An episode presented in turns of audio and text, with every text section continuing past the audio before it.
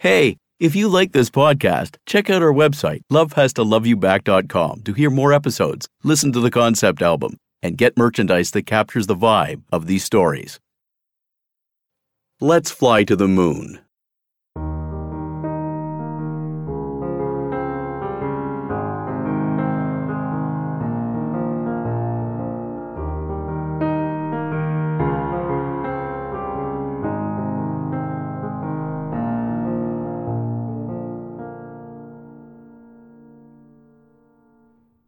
Finding true love is like winning the lottery.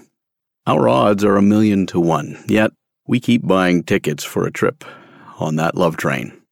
My first love experience altered my life forever. When it happened, I was 18 years old. Back then, I was bored and unsure of what I wanted to do with my life engineering, science, music, sports.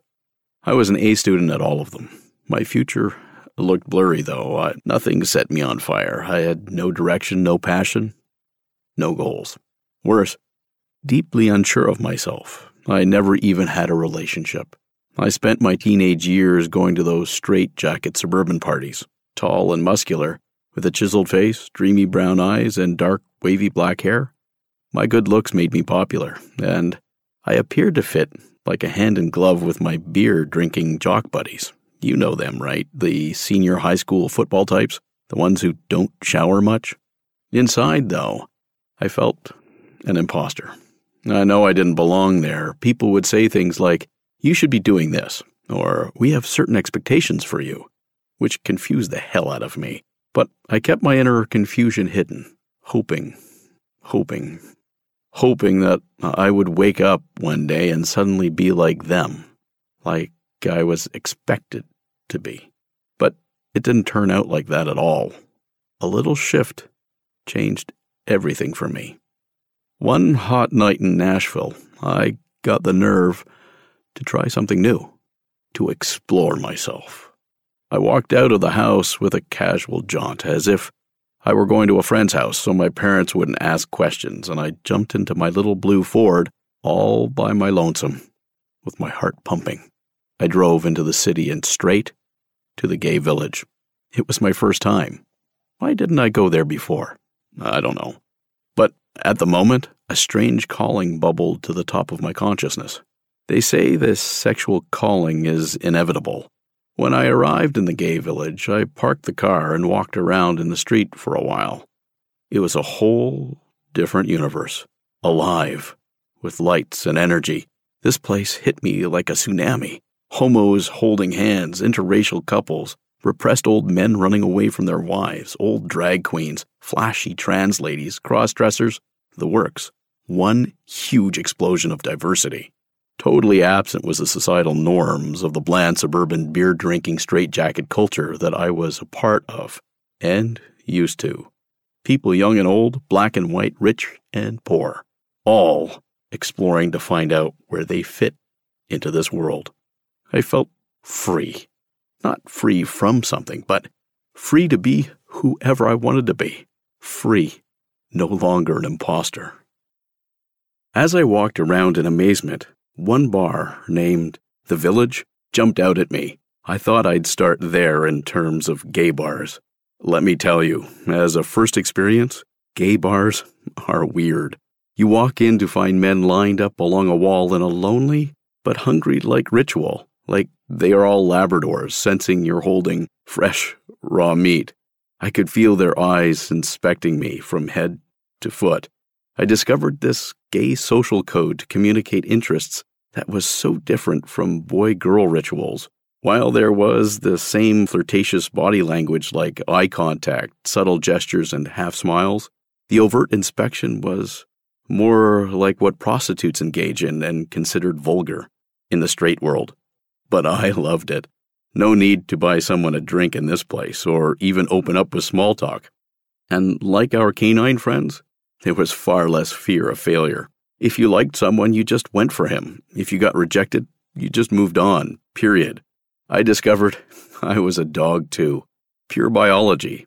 All the conditioning I received in Catholic school, disguised as morals, were exactly that conditioning. All my prefabricated rules went out the door. I felt liberated.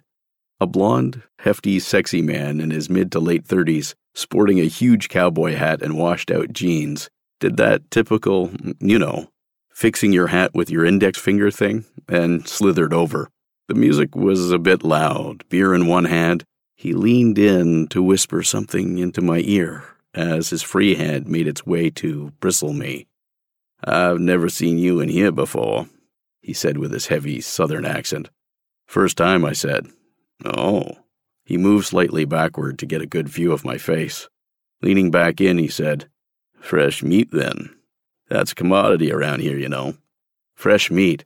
The man read my mind. I now confirmed my worth I was sensing. After some mingling and old men groping me one after the other, I made my way to the packed dance floor.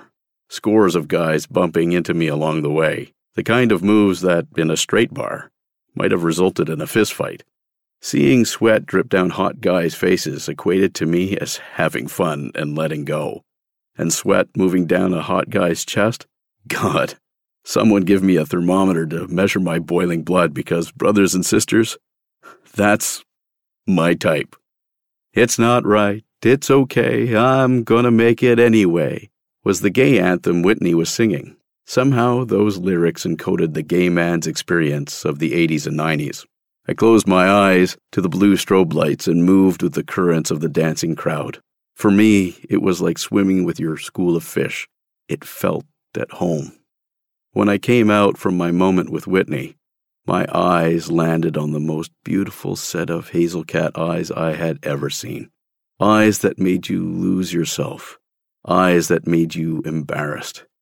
Shy, but determined, I sauntered over, my eyes glued on this gorgeous being, and said the most unimaginative pickup line ever Hello. But somehow, that worked. Let me tell you about what happened next. Over the next few weeks, Alejandro was everything I had hoped for and more. His smile, his tone of voice, his sexy facial expressions, all were perfect. I remember one day early on in the relationship, Alejandro called me. I was flying with just the sound of his voice. I was experiencing an emotional bending of space and time unknown to me up to that point. It was a transformative feeling. I could have touched the moon with the tip of my index finger and turned around and magically flown back to Earth. That's what it felt like. I was on my own special relativity. Was this being in love? Now, Alejandro and I didn't meet as often as I would have liked, but when we did, sparks would fly and our connection transcended anything else that mattered in life to me at that moment. I understood and spoke a language that I had only read about in romance novels. Yes, as an 18 year old man, I liked to read romance novels. The gay signs were always there, weren't they? How did my mother not know. In this new experience, music began to touch me in novel ways, as if the music dug right into my soul. I started to make mixtapes. Yes, on a CD that you burnt. That was the ritual in the 90s, you know. Today, teenagers woo a love interest with a Spotify playlist. Meh. Lame. I prefer something tangible a physical memory I can place in an exact moment of my life. A mixtape requires design and effort. You had to get the right flow to communicate on many levels what you truly felt about someone. Effort. I wanted to declare to the world, He got me. Someone made me feel I belonged. Someone accepted me for who I was.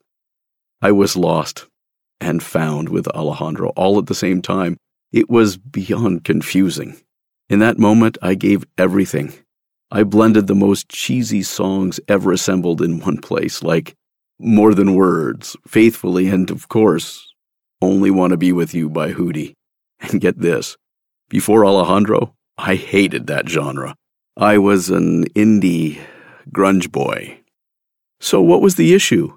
I don't love you back, at least not in that way, Alejandro said on the other end of the phone line three months in.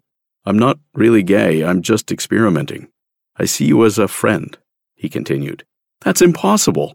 How could friends connect in that way that we had? I retorted back at him. I continued, We laid on the bed together. We got drunk and high together. We looked at the stars and contemplated the wonders of the universe together. What about the subtle touches we had? Or the joy in your voice when I called? Or the way that your face lights up when we meet? Surely friends don't act like that, I pleaded. I have a girlfriend I think of you as, and would like you to be my friend, he said. Alejandro, how could you not know what you want and not be honest with yourself? I ended. Click. I suppose the lines were always blurred. The signals were always fuzzy. In all those beautiful moments, we actually never had sex. We never even kissed. But the signals I had experienced made me feel a sexual intimacy, and I felt that its physical manifestation was as inevitable as the sun rising. Were you ever like that with someone? Looking back, I think Alejandro wasn't ready for love. I can accept that. But at the time, the line, as a friend, pulled the rug from under my smitten feet and I plummeted to the cold, hard ground, face first. I didn't come to terms with it very well. Who would? I was a disgrace, crying, not sleeping, text, book, heartbreak a hole in my heart, and I fantasized for weeks what could have been. Writing helps the mind process, and here is the note I wrote to myself at the time. Thank you, universe, for the wonderful time that I spent with Alejandro. I have learnt so much. I have tasted love, and that has changed my path.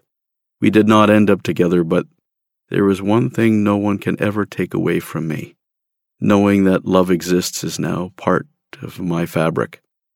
Alejandro will always own that first experience in my heart. It is his imprint on me. Looking back at that experience now, here's what I know. Falling in love is like life itself. There is no rule book. It's not a guarantee. It's not written in the Declaration of Human Rights. And some people never experience it. It is about as random as the creation of the universe itself. It's about explosions, coolings, tension, stars lining up, circumstances, context, etc. When this seemingly random explosion does not go well, as it most likely doesn't, it hurts deep within the gut. But it also awakens something in you and colors everything that comes afterwards. And that's beautiful. That first love is like the crosswind that hits you on your first sailing. That gust of wind that hits you, throws your sails all over the place, and feels like an emergency that pulls your full attention. Yes, finding love is like winning the lottery, but the lottery also needs to love you back. We never forget our first love, and I will never forget mine. Do you remember yours? Even when I think about Alejandro now, it seems like yesterday, and how we used to fly to the moon. Let's fly to the moon, baby.